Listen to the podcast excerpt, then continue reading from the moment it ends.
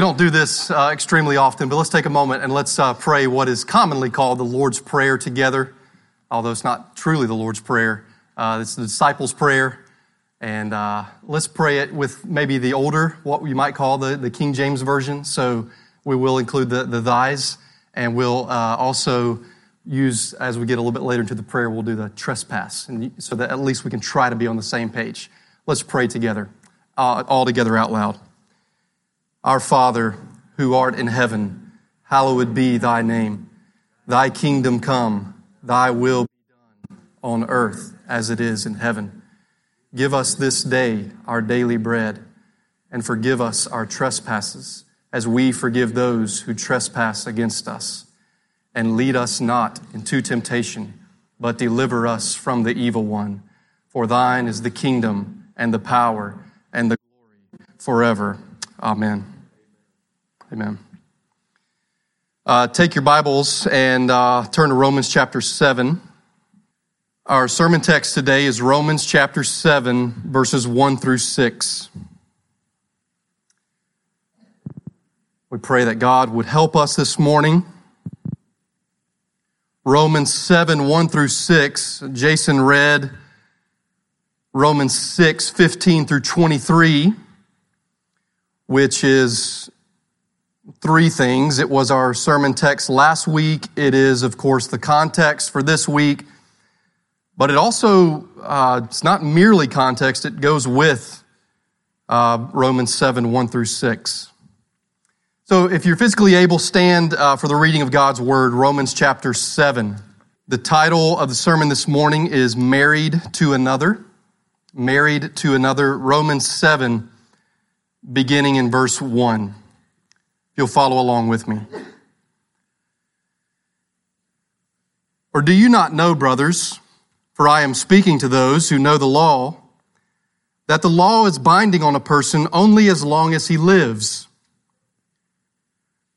For a married woman is bound by law to her husband while he lives, but if her husband dies, she is released from the law of marriage. Accordingly, she will be called an adulteress if she lives with another man while her husband is alive. But if her husband dies, she is free from that law. And if she marries another man, she is not an adulteress. Verse 4 of Romans chapter 7. Likewise, my brothers, you also have died to the law through the body of Christ, so that you may belong to another to him who has been raised from the dead, in order that we may bear fruit for God.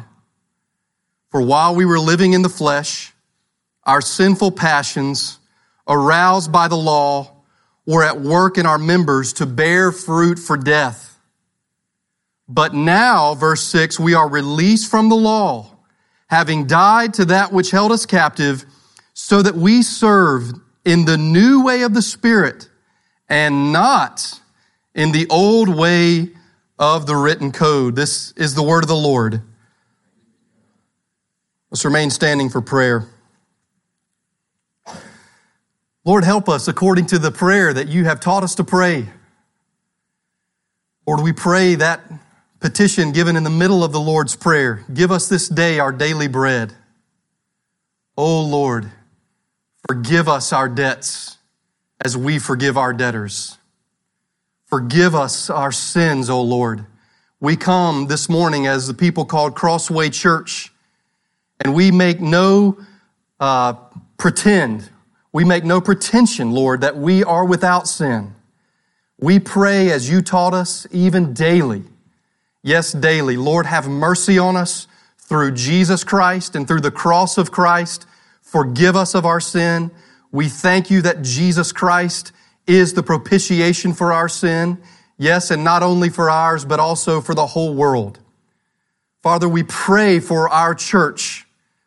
Lord, we are certainly mindful of other churches in North Carolina and of your purpose in the world, but we pray also for our church family.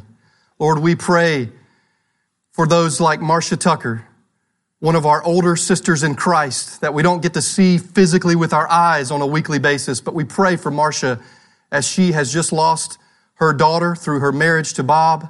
Leslie. We pray that you would comfort this family. Lord, we continue to, to mention other things. Lord, we pray, of course, for the Varnells and their transition. Lord, we thank you for them. We pray for the Lanier family. Lord, that you would help them both in different places as Caleb serves us. So many things that we could mention, Lord. We thank you that you are a God who calls us to uh, bear our burdens unto you. Please help us now. Oh God, we pray, help us, not according to our energy, not according to our spirit, but according to your spirit. We pray in Jesus' name. Amen. You'll be seated. And of course, keep your Bibles open to Romans 7, 1 through 6. Married to another. The verse that is immediately before our passage that we just read today, the immediately preceding context is perhaps for many of you a famous verse that says, For the wages of sin is death. The wages of sin is death, but the free gift of God is eternal life through Christ Jesus our Lord. Even as I mentioned that you might pray for Pastor James, even in the service today. Pray for me as we preach and pray for yourself and pray for all of us. I'm excited as we look into this part of God's Word. It's only six verses, but as I like to say sometimes, it really is pregnant with meaning and with instruction for us as Christians. Harold's wife of 45 years had a very rough final nine months of her life. It pained Harold greatly to see his dear wife suffer the way she did because it was awful and because, well, he just really loved her. Their marriage was certainly not perfect, but they were best friends. They both knew the Lord in truth Harold, at age 67, was still active and in good health. Two years later, after his wife's death, Harold met and then moved pretty quickly to establish a serious relationship with a woman he met at church. Yes, ladies, he did mourn his wife. But he had been taught from more than one pastor based on scripture and his own study of scripture that the Lord could be pleased in this new marriage. Jessica is not doing well emotionally. She is 21. She grew up in church, a Bible believing church, but she has just begun to sense that she is fighting a losing battle. It really has only started to dawn on her. She is not married to her boyfriend, but it's not just their relationship, impure though it is. It's her whole life. It's not right. She has been hounded lately in a good way by a joyful, serious minded friend she grew up with in church. As her friend has talked to her about the Bible and about Jesus, she feels conviction. Conviction, a word she remembers from church long ago. She is not even married, but she feels like she belongs in a committed way to something or to someone that controls her, and she doesn't like it. Friends, as we look at Romans 7, 1 through 6 today, we see that we are dead to the law we see that we are dead to the law. Look at verse 4 with me, if you would. Romans 7 4. Paul writes to them, even as we may say today, knowing, of course, that he didn't write this directly to us, but Paul writes even to us, likewise, my brothers, you also have died to the law through the body of Christ, so that you may belong to another to him who has been raised from the dead. Let me just here at the beginning, let me point out uh, a connection between our passage today and between Romans chapter 6. Let me first of all point out a connection between our passage and between Romans chapter 6, particularly the end of Romans chapter 6. Look again, even though we just read it, look at verse 4 of, of chapter 7. Likewise, my brothers, you also have died to the law through the body of Christ, so that you may belong to another, to him who has been raised from the dead. In order, notice what he says here at the end of verse 4 in order that we may bear fruit for God. For while we were living in the flesh, our sinful passions, aroused by the law, were at work in our members to bear fruit for death. Now you may notice there at the end of verse 5, it speaks of to bear fruit for death. And at the end of verse 4, it says that we may bear fruit for God. And so if we were to isolate one word, it would be what? It would be the word fruit. And I just want to show you that you could draw an imaginary line back to chapter 6. If you'll look there with me at verse 20. In the last paragraph of chapter 6, Paul says, for when you were slaves of sin, you were free in regard to righteousness. But what? But what, what? Verse 21. But what fruit were you getting at that time from the things of which you are now ashamed? For the end of those things is death. But now that you have been set free from sin and have become slaves of God, the fruit you get leads to sanctification and its end, eternal life.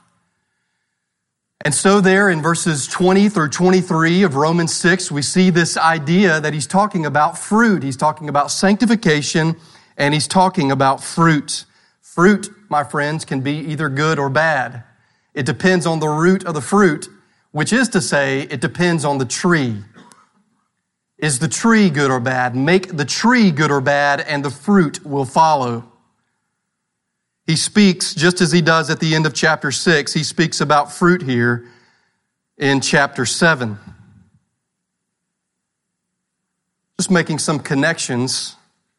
We drew that line there, but the most important line that you can draw from chapter 6 the most important line that I want you to see to draw from chapter 6 to our passage today is if you'll look at verse 15. Romans 6:15. Paul says, "What then? Are we to sin because we are not under law but under grace?" We pointed this out last week as he says not under law but under grace and look at verse 14. That of course immediately precedes that. Paul says unequivocally, he says plainly uh, to these Roman Christians, to us today, he says, You are not under law, but under grace. All right, so so far we've just simply, we simply drawn some lines here. We drew a line from 7, 4, and 5, from 7, 4, and 5 back to 6, 20 through 22, and the line was brought together by the word fruit. And then the most important line that we draw from 6 to 7 is 6, 14, and 15 into verse 7. This is why chapter 7, verses 1 through 6 exists. In many ways, chapter 7, 1 through 6 exists because he brought up the subject, you see, he brought up the subject, first of all, not as a teaser, but he really didn't get into it in verses 14 and 15. You're, you're under the realm of grace you are no longer under the realm of, of law. This is the main idea today. All right. The, the key word, the key idea is that of law. I want you to see this. Again, look at verse 1 of chapter 7, and I want you to think about we are, we are dead to the law. We are released from the law. We are free if we are believers. All of this is if we are believers, we are free from the law. The law, the law. Romans 7 1. Or do you not know, brothers, for I'm speaking to those who know the law, that the law is binding on a person only as long as he lives. For a married woman is bound by law to her husband while he lives. But if her husband dies, she is released from the law of marriage. Accordingly, she will be called an adulteress if she lives with another man while her husband is alive. But if her husband dies, she is free from that law. And if she marries another man, she is not an adulteress. Likewise, my brothers, you also have died to the law through the body of Christ, so that you may belong to another, to him who has been raised from the dead, in order that we may bear fruit for God. For while we were living in the flesh, our sinful passions aroused, aroused by the law, were at work in our members to bear fruit for death. But now we are released from the law, having died to that which held us captive, so that we serve in the new way of the Spirit and not in the old way of the law. My Bible doesn't say the law at the end of verse 6. What does yours say? Probably not the law. Mine says the ESV, we serve in the new way of the Spirit and not in the old way of the written code, like the Ten Commandments, like the law. Now listen, the question before us this morning, the question before us, brothers and sisters, today in 2021 is this. How are we going to bear fruit for God? How are we going to bear fruit for God? Are we going to bear fruit for God by our own efforts? Does it even matter if we bear fruit for God?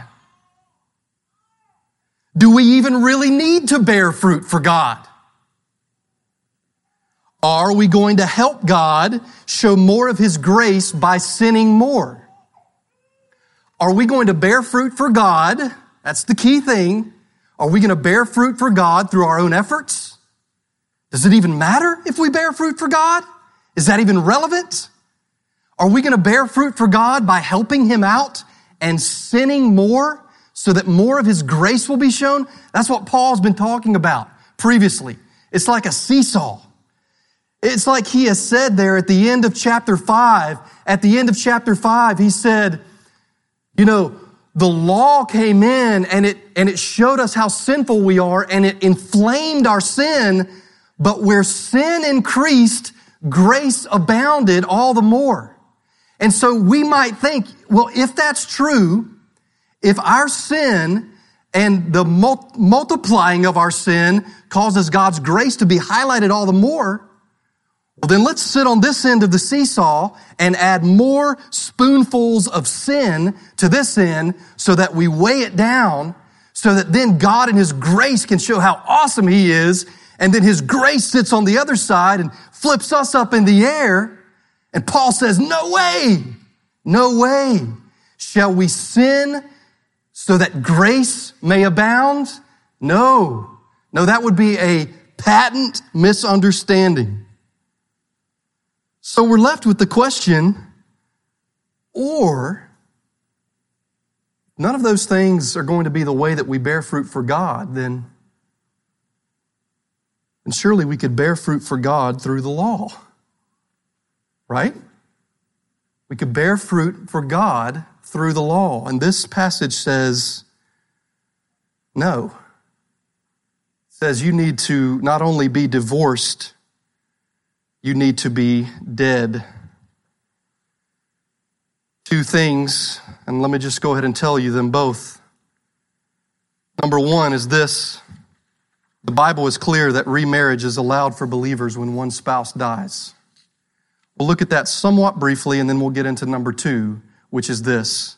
The gospel is clear that our former marriage is done and now we belong to another. Number two is going to be that the gospel is clear that our former marriage is done and now we belong to another. But let's not start there. Let's start with point number one. And this is verses two through three. Verses two through three. What is point number one again? The Bible is clear that remarriage is allowed for believers when one spouse dies. You with me? You with me? Death ends a marriage. So the living spouse is free to marry in the Lord if they so choose. Death ends a marriage. So the living spouse is free to marry in the Lord if they so choose. Look at verses 2 and 3. At first, as I was studying this, I thought, you know what? And maybe in this sermon, I think I'll probably end up spending a good bit of time here and, and we'll probably talk about, uh, as we look at verses two and three, we'll probably camp out a little bit and talk about marriage and divorce and remarriage. And you could go to verses two and three if you were doing a, a study. If you wanted to do a topical study from the Bible, that would be nothing wrong with that to, to dive into the whole idea of marriage, divorce, and remarriage. You could go right here, and that would be fine, I think, with the Apostle Paul to isolate, in a sense, these two verses. But even then, you would still want to read them in context. Verse 2 For a married woman is bound by law to her husband while he lives. But if her husband dies, she is released from the law of marriage. Or as the note in your Bible may say, the law concerning the husband. Accordingly, she will be called an adulteress if she lives with another man while her husband is alive. But if her husband dies, she is free from that law. And if she marries another man, she is not an adulteress. Let me say my point again the Bible is clear that remarriage is allowed for believers when one spouse dies. And again, just notice quickly what he's saying here. Uh, by the way, this verses two and three, what this is doing is furthering his explanation. Is he's given an illustration of the main point that he wants to make. The, the law, whether it's the Jewish law or whether it was the Roman law uh, in many ways, this is kind of a, a general principle in one sense. The law says that marriage is not a contract. Marriage is a covenant. Marriage as a covenant is permanent. And so there is something that can break a marriage and it is death. And if death breaks specifically here, if death breaks the marriage of a believer, then the living spouse is free to remarry if he or she so chooses.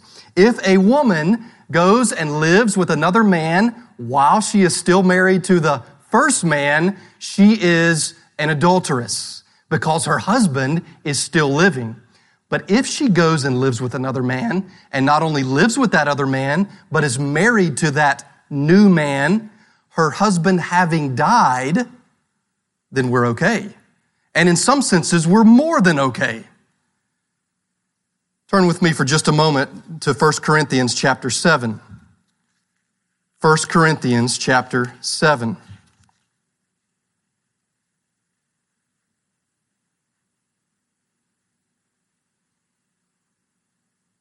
First Corinthians 7:39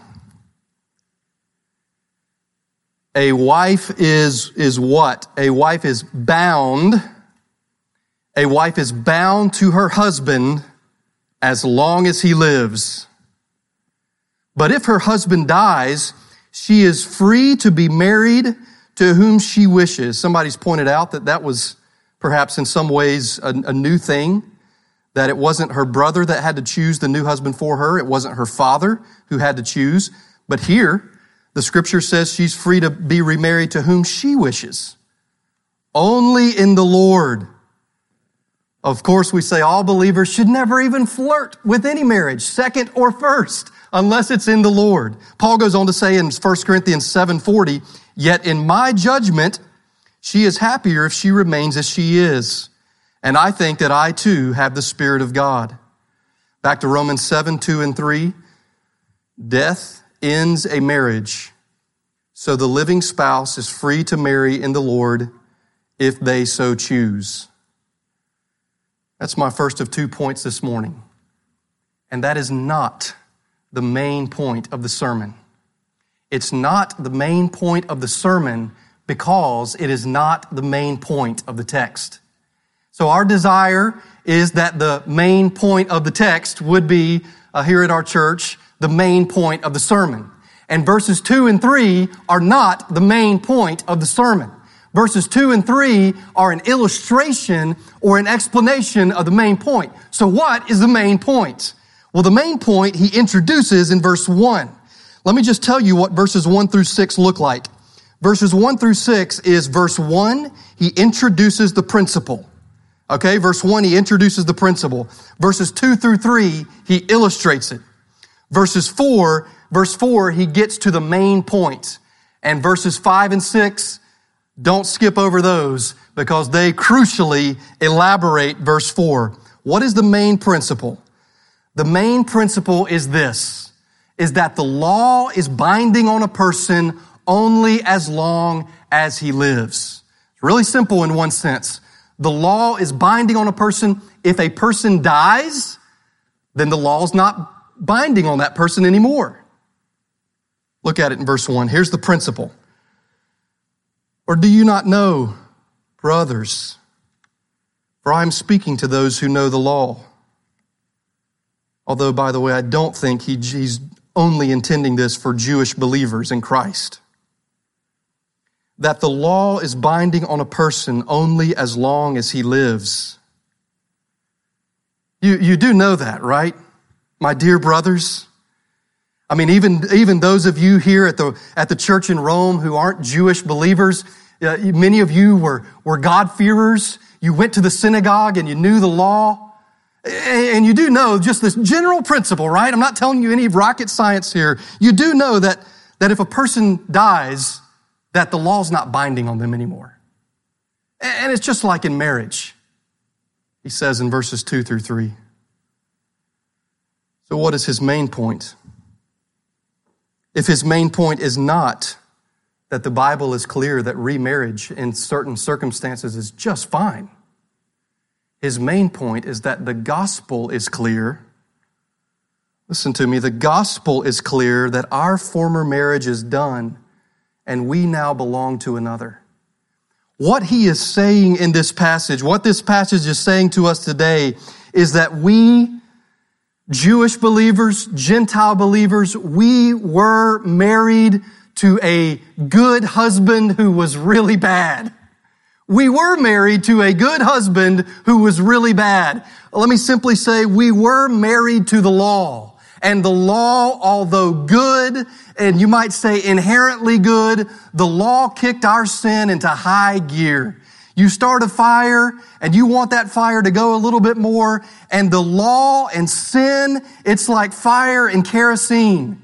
The law is good, but the law, Paul can speak of it so negatively. Paul can speak of the law so negatively that he says, the law was your husband.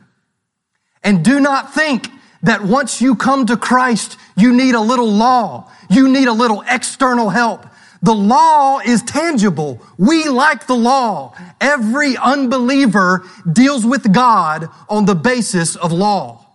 Every unbeliever deals with God on the basis of the law because it's comfortable. Because it's comfortable. It's external. It's somewhat tangible, as I've said. Give, especially as Americans, give us something to do. Give me something to do. And even through grace alone, when we become Christians, the law feels comfortable. But this passage says the law, believers, believers, the law was your husband. And if you want to in any way go with Christ, you can't have Christ and Moses. You can't have Christ and the law. In fact, not only does it say you need to get rid of the law, it says as a believer, you are dead to the law. You are dead to the law, which by the way, I don't think we as Gentile believers, just one implication, why would we be interested in practicing certain things according to the Mosaic law? I think he's clearly talking in this passage, particularly about the law of Moses. He is not saying that any part of the Old Testament is bad. He is affirming all of the Old Testament is the Word of God for us. But within the Old Testament, I say that he's highlighting the law of Moses. And so why would any Christian today necessarily want to say, I want to do law of Moses type things? You see what I mean? I think it'd be cool to do law of Moses type things, observe certain feasts, when he's saying right here, Jewish believers, you are dead to the law. If Jewish believers are dead to the law, then what about the rest of us? And he's particularly saying to Jewish believers, don't you know Don't you know that you are dead to the law? You were married to the law. A good husband who ruined your life, not because the law is bad, but because our sin, our sin leads to death. And he says, you need to be divorced. No, that's way too weak. You need to be dead to the law. The gospel is clear that we have died. Here's the fullness of what I want to say. The gospel is clear that we have died. Our former marriage is therefore done, and we belong now to Christ. The whole thing he's saying is that you are married to the Lord Jesus Christ, right? What is, what is the picture of marriage? What is the marriage? It's Christ and the church. Christ and the church. He says, you, you are married to another. In the same way that you may look at it, nobody has to be remarried if they're a believer and their spouse dies. Paul made that clear in 1 Corinthians. But you could look at it, you could look at it as this spouse died such that now I'm married to another person. And that's what he's saying. He says, likewise, my brothers in verse four, my brothers. Do you notice something there? Verse four, my brothers. Verse one, brothers. In other words, who is addressed here? Believers. Are you a believer? Are you a believer? Are you a brother? Whether you're a male or female, you become a brother by trusting in the Lord Jesus Christ who died on the cross for your sins. He says, my brothers, likewise. Verse four, likewise, you have, you've been remarried. You belong to another. And oh, by the way, don't mix the two.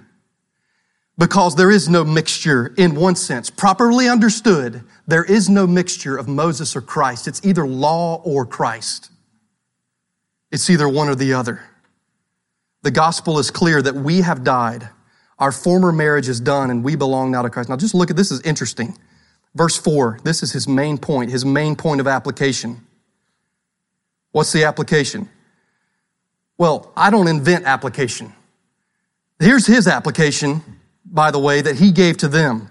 Likewise, my brothers, you also have died to the law through the body of Christ so that you may belong to another to him who has been raised from the dead, in order that we may bear fruit for God. Now, if you pay really close attention, it's interesting what he's doing with his illustration in verses two and three, and then his point in verse four. Because, of course, in what he said in two and three about the marriage, it was who? It was the woman's husband who died. Do you see? The woman's husband died. But now in verse four, if we carry the illustration from two and three, it's, it's the woman who dies. I, I want you to see this.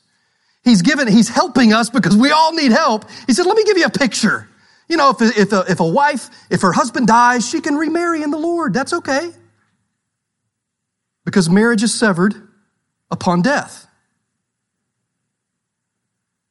But now in verse four, the picture becomes of the wife dying. In other words, it's of the believer who dies. In other words, he says, likewise, my brothers, you also have died. He doesn't say your husband died, which would be the law. He doesn't say the law died. He says you have died. And the reason, as we've said before, listen to me, the reason that he says you have died is because he goes on to very plainly say, Christ has died. And the good news of the gospel is that if we can carefully use this language, is that God killed his son on the cross. He, he put his son to death on the cross so that the son bore the wrath of the father in our place. So that who put Jesus on the cross? We did, and certainly God the Father did. And so that when Jesus dies on the cross for us, uniquely, nobody can die like Jesus died on the cross but we died with him.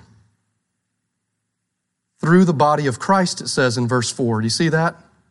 You also have died to the law through the body of Christ. When Christ died on the cross, not being a sinner at all, he died to sin. When Jesus died on the cross, the death he died, he died to sin. When Jesus died on the cross, he died to the law, being under the law, but not being a sinner in any way himself. And in the death of Christ, in the death and the resurrection of Christ, if we are united to Christ by faith, if we are united to Christ by faith, then we too died with him through his body. This is the good news of the gospel, is that that which we could never accomplish by our law keeping, God accomplished by Christ's death on the cross. That which we could not do by our performance, God does by his sheer grace alone in putting Jesus on the cross. And in his death, we find our death. How are we going to bear fruit for God? Does it matter that we bear fruit for God? You are not saved by bearing fruit for God. And no Christian will ever completely fail to bear fruit for God. No Christian will ever completely fail to bear fruit for God. Look at Jesus, one of his most famous stories, the parable of the sower, the parable of the soils. The last soil represents the Christian, and the last soil, I would say, alone, and the, the one who bears fruit, some 30, some 60, some 100 fold. How will we bear fruit for God? Will we bear fruit for God through gritting our teeth, through the discipline of the law, through our own performance? I need to do better. I need to become a better person. Or even we might say, and it's not terrible to say this, I need to become a better Christian. We need to go deeper in grace is what we need. We need to go deeper in grace because what he's saying here, he's talking about the Mosaic law. And he says the Bible, all of it is God's word, but the Mosaic law served its purpose. The law served its purpose. Jesus has come. Jesus is the one to whom the law pointed. He is the one who fulfills the law. And therefore, the law did what God wanted it to do. So why are you going back to the law? You can't grow in the grace of Jesus in new covenant, new covenant, spirit wrought grace. There is a newness to the new covenant where the Holy Spirit is poured out. And he makes this crystal clear in verse six that now we live according to the outpouring of the Spirit and not according to the written code, which does pertain to the Ten Commandments. When he talks about the written code, is that the Word of God? Absolutely, that's the Word of God. Should you read the Pentateuch, the first five books of the Bible? You better. It's the Word, it's, it's about our God, it's Scripture. It testifies to God. But he says, particularly the law of Moses. The law of Moses served its purpose. We are in a new realm. Are you in a new realm? Are you? Believers are. Believers are. Verse 5. For while we were living in the flesh, anybody have a testimony that would mirror this this morning? Our sinful passions, aroused by the law, were at work in our members to bear fruit for death. But now, but now, we are released from the law, having died to that which held us captive, so that we serve in the new way of the Spirit and not in the old way of the written code. Like kerosene on a fire.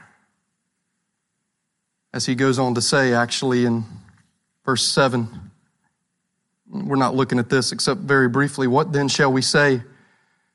That the law is sin? By no means. Yet if it had not been for the law, I would not have known sin. For I would not have known what it is to covet if the law had not said, You shall not covet, you shall not covet. But sin, seizing an opportunity through the commandment, produced in me all kinds of covetousness. For apart from the law, sin lies dead. Romans 3:20 seems like it's a negative view that Paul has toward the law. Romans 3:21 it seems like Paul has a negative view to the law. Check these later. Romans 3:20, Romans 3:21, Romans 4:15. Paul is not positive about the law. Romans 4:15, Romans 5:20, he is not positive about the law.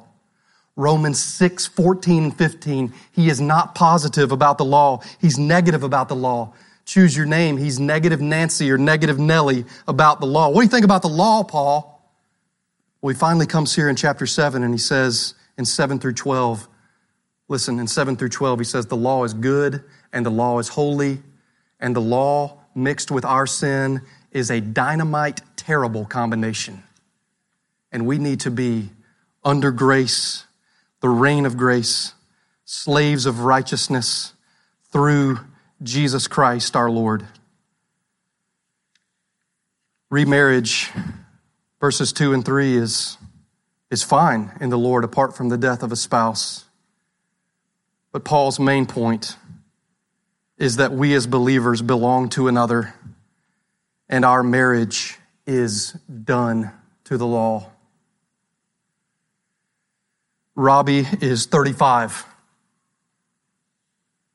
He has a family and a pretty decent marriage, even as they have also benefited from pastoral counseling from time to time. Robbie was converted to Christ five years ago. He would tell you plainly, I wasn't the worst sinner in terms of the big things like drugs, sleeping around, and murder.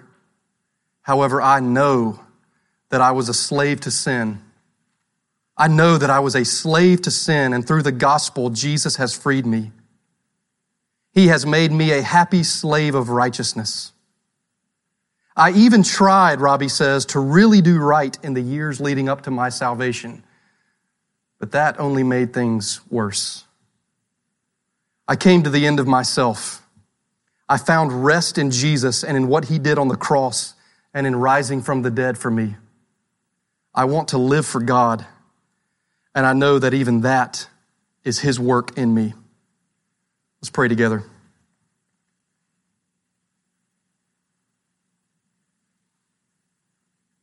Lord, thank you for Romans 7 1 through 6. What a most glorious passage